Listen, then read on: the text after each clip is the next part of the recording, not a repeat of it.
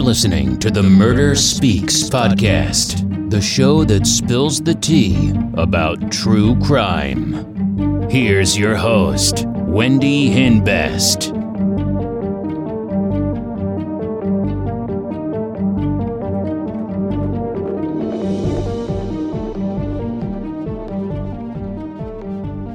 Hey, welcome back.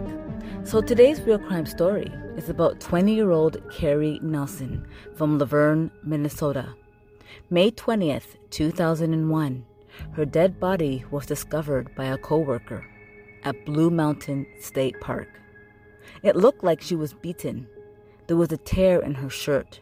The employee's chair was broken, and they found a man's watch and a pack of cigarettes at the scene. A decorative 10 pound stone was missing.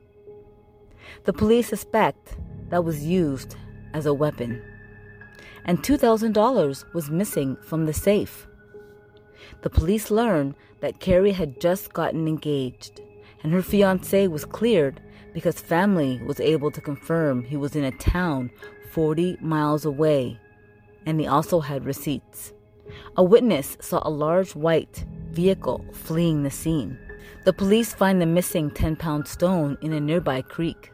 The medical examiner confirmed the engraved stone taken from the office is the murder weapon. The watch and the cigarettes are sent to the lab for DNA analysis. There was a mixture of DNA on the watch. They learned the cigarettes were purchased from South Dakota. Five years after the murder, they retest the watch. And it shows Carrie's DNA and the DNA of two other unidentified people. So the police request individual states run the DNA through their databases. South Dakota confirms that one of the samples comes back to a man named Randy Swaney. One DNA from the watch remains unidentified. The lab confirms the other DNA sample belongs to Randy's wife. Randy Swaney was out of jail during the murder. Randy's wife is called in for an interview. They showed her a picture of the watch found at the crime scene, and she confirms it's Randy's watch. She also confirms that Randy smokes the brand of cigarettes found at the scene, and they used to drive a large white vehicle. The police go and interview Randy Swaney. I'm uh, Paul Soflin. An agent with the uh, uh, State Crime Bureau Minnesota. And Randy, we investigate crimes all over Minnesota type of thing. And we wanted to talk to you a little bit about some things here that have come up. Well, I don't know. I mean, what? I, I don't understand. I guess first of all, I'd like to know what's going on. Well, we wanted to talk to you about, you know, possible crimes you may be able to help us with or that you could be involved with. I don't know, you know, that type. So that's what we wanted to talk to you about. But, you know, you, you're having those rights in mind. You got to decide now. You can stop answering at any time. That's what I told you. Right, right. Yeah, and at this point, I guess I would like to have a lawyer because I don't,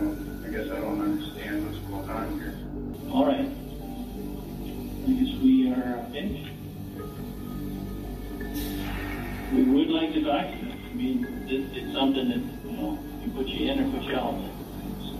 What way? I don't understand.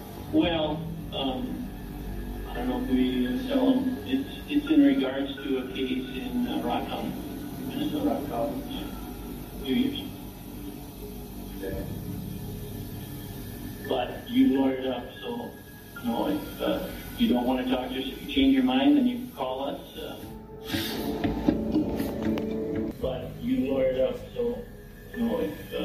you don't want to talk to us, if you change your mind, then you can call us. Uh, The next day, Randy calls his wife. You doing? Nothing. You, you gonna come up to visit? Um, Why not? I was talked to yesterday by text. Okay. About what?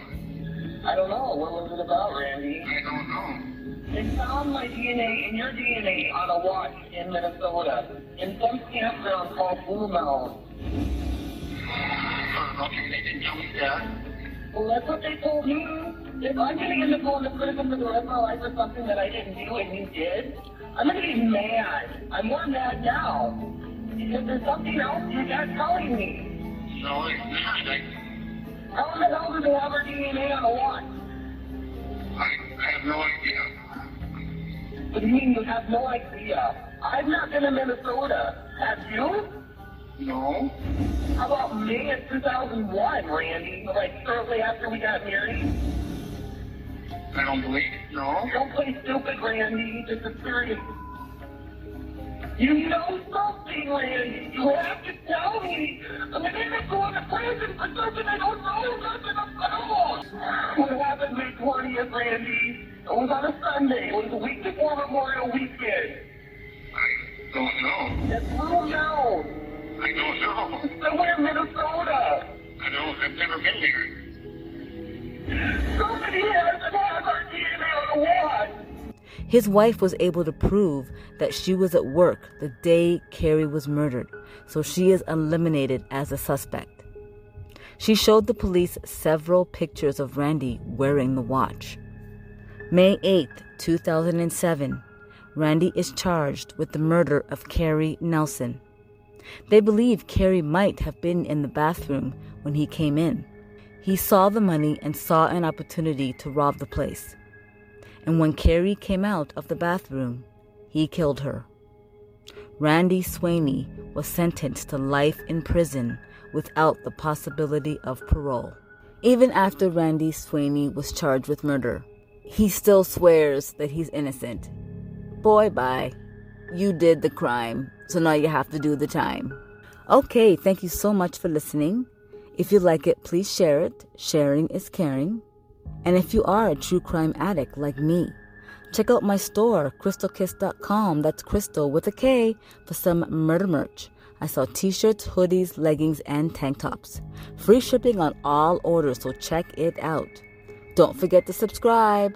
Thanks. Bye.